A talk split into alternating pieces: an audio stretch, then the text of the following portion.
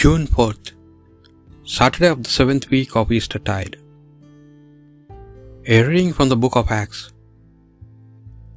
On our arrival in Rome, Paul was allowed to stay in lodging of his own with the soldier who guarded him. After three days, he called together the leading Jews. When they had assembled, he said to them, Brothers, although I have done nothing against our people or the customs of our ancestors, I was arrested in Jerusalem and handed over to the Romans. They examined me and would have set me free.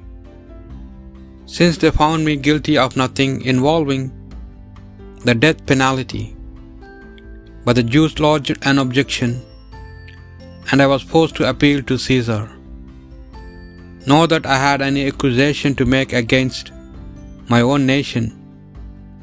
That is why I have asked to see you and talk to you. For it is on account of the hope of Israel that I wear this chain. Paul spent the whole of the two years in his own rented lodging. He welcomed all who came to visit him, proclaiming the kingdom of God and teaching the truth about the Lord Jesus Christ with complete freedom and without hindrance from anyone. The word of the Lord. The upright shall see your face, O Lord. The Lord is his holy temple. The Lord whose throne is in heaven. His eyes look down on the world. His gaze shall see your face, O Lord. The Lord tests the judge, just and the wicked. The lover of violence he hates. The Lord is just and lover loves justice. The upright shall see his face. The upright shall see is your face, O Lord. A reading from the Holy Gospel according to St. John.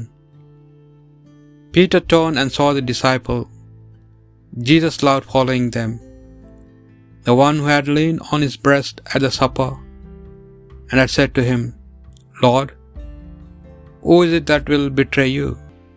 Seeing him, Peter said to Jesus, What about him, Lord? Jesus answered, If I want him to stay behind till I come, what does it matter to you? You are to follow me. The rumor then went out among the brothers that this disciple would not die. Yet Jesus had not said to Peter, He will not die, but if I want him to stay behind till I come, this disciple is the one who watches for these things and has written them down, and we know that his testimony is true. There were many other things that Jesus did. If all were written down, the world itself, I suppose, would not hold all the books that would have to be written. The Gospel of the Lord.